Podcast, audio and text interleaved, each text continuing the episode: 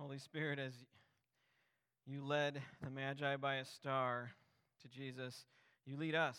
You lead us by your word. You lead us through baptism, through your meal. You lead us to Jesus as well. And so continually lead us to the cradle, to the cross, that we may kneel and worship him and be changed. In Jesus' name, amen. Matthew 2 11, it says, And going into the house, they saw the child with Mary, and they fell down and worshiped him. Then, opening their treasure, they offered him gifts gold, frankincense, and myrrh. And then, being warned in a dream not to return to Herod, they returned to their own country by another way. It's a loaded verse that we're going to talk about today. Now, these strange visitors, there's really more we don't know about them than what we do know, which makes for a lot of good, you know, commentaries and books, and, and you can write a lot about them. And, and one of the magi the, the Greek word, uh, get called wise men. Obviously, we know the song We Three Kings. They probably actually weren't kings in the same sense that Herod is a king, and, and certainly not as Jesus. But many theorize who these magi were. And so one thought is that they were from uh, Babylon uh, or modern day Persia, modern day or, or, ancient Persia, modern day Iran, and uh, that some of them were under the tutelage of Daniel's ancestors, so more of a Jewish um, uh, orientation. Uh, that's one theory. Uh, another one is that they were just straight Gentiles, pagans of every form, and God drew them now, here's why I, kind of like that idea in some ways is that they were doing something that Jewish people just don't do, and that is astrology. You don't look at the stars and say, Tell me what to do. You, you pray to God and say, Guide me. And so, uh, obviously, uh, you know, a lot out there. There's more we don't know than what we do know. What we do know is God led people from very far away, not Judea, not Jewish lands, way far and led them to worship Jesus. And so God sends this miraculous star to these people that, that uh, are very, very different than the shepherds and the villagers, very different. And here they come and worship Jesus too. God wants everyone to know Jesus. And so, people like you, people like us here today, God has a heart for, for us and people like us, but God has a heart for people that are absolutely not like you at all people with not just different background, different neighborhood, different skin color, different native language, different religion. If it's true that these magi were, were not God-fearers, God is drawing pagans that are wor- off worshiping something else, looking at the stars, and says, No, no, no, no, I'm going to show you the truth. And they come and they worship Jesus. Jesus is inviting everyone into his kingdom. And so it's really interesting in the story. Then you see Herod, who is called the king of the Jews, rejects Jesus, doesn't go, doesn't want to worship him, and he wants to kill him, and then kills all, all the babies around Bethlehem. And then these strange magi, whomever they are, wherever they're from, somewhere way months' journeys away in the east, they come and worship Jesus at first sight. So these magi come from far away and probably get strange looks as they're passing through Judea because they're not from around here. And they come and they worship Jesus and they give him costly things gold, frankincense, myrrh very costly things. And then that last verse, and then being warned in a dream not to return to Herod, they returned to their own country by a bit of a detour, right?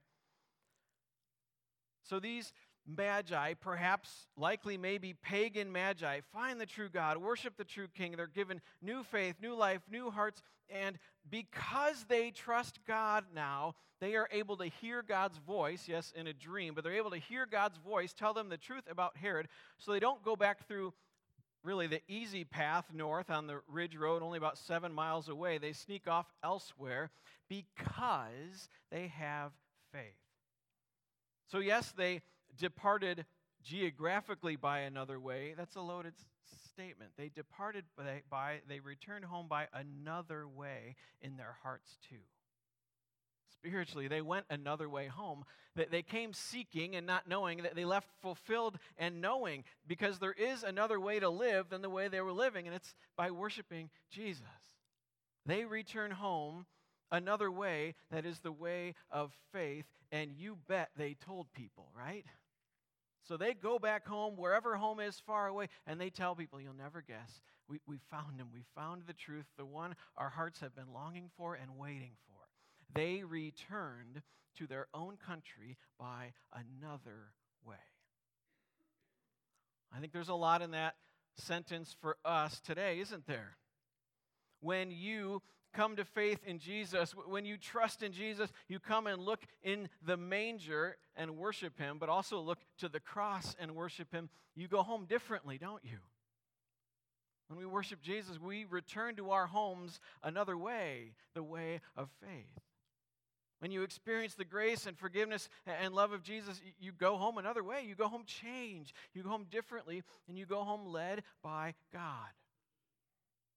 Now, some of you can remember your life before you first worshiped Jesus. Some of you can remember your own, you might call it uh, BC life before Christ.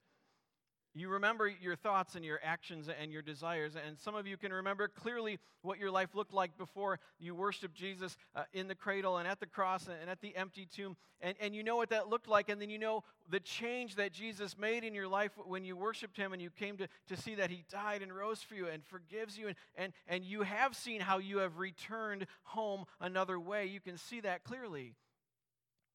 But then there's others of you, myself included, that, that you always in some way remember knowing Jesus. Yet he still changes you daily as you daily walk with him. So every time we gather in his word, gather around his table, come together and worship Jesus, like the Magi, bending low and worshiping him, we go home another way. We return to our lives differently. We return to our own country, whatever that is for you today, this week, this year, we return to our own country by another way. So I wonder, what does that look like for you today? Obviously, a new year, new decade. People talking of a lot of optimisms about the, the 2020s. I say the most depressing thing I read was that a reminder that 2050 is just as far away as 1990. So I can be put in the I feel old category. But whatever a new year or a new decade brings in your mind, what would it look like for you, like the Magi, to return home another way? What would it look like for you to return to your regular life differently because you, you've been here, because you've worshiped Jesus? So today we bow, we, we kneel at his rail and worship Jesus this afternoon, and tomorrow we return to regular life. What would it look like to return like the Magi, changed by Jesus, by another, going home by another way? So tomorrow, tomorrow some of you return to school. And not just students, uh, teachers, administrators, workers. How might you return there differently tomorrow because you worshiped Jesus today? Or uh, for others of you, Monday, New Year represents going back to the, the grindstone of work, right? Well, guess what? Not only does Jesus change you when you worship him at the cradle and at the cross, Jesus goes with you. The risen Jesus sent his spirit to, to go with you. And so, as we are changed here in worship, he fills you and goes with you that we might go back to regular life differently. So today, like those magi, those wise men, we, we kneel, we worship Jesus, and we worship a child because we know the end of the story. They actually didn't know the end of the story then, they just knew he was the one. He was God, he was going to be the Savior. We know the end of the story. He is the one that, that lived perfectly for you, died sacrificially for you, rose victoriously for you. And he's the one that comes even today in words and in bread and wine to and to forgive and to mold and to return us differently. So, yes, we worship Jesus today, and tomorrow we go back to regular life another way, and that is the way of Jesus, the way of faith. And so may God richly bless you this epiphany, this new year, new decade, and may the Holy Spirit continue to guide you and me as we return home by another way.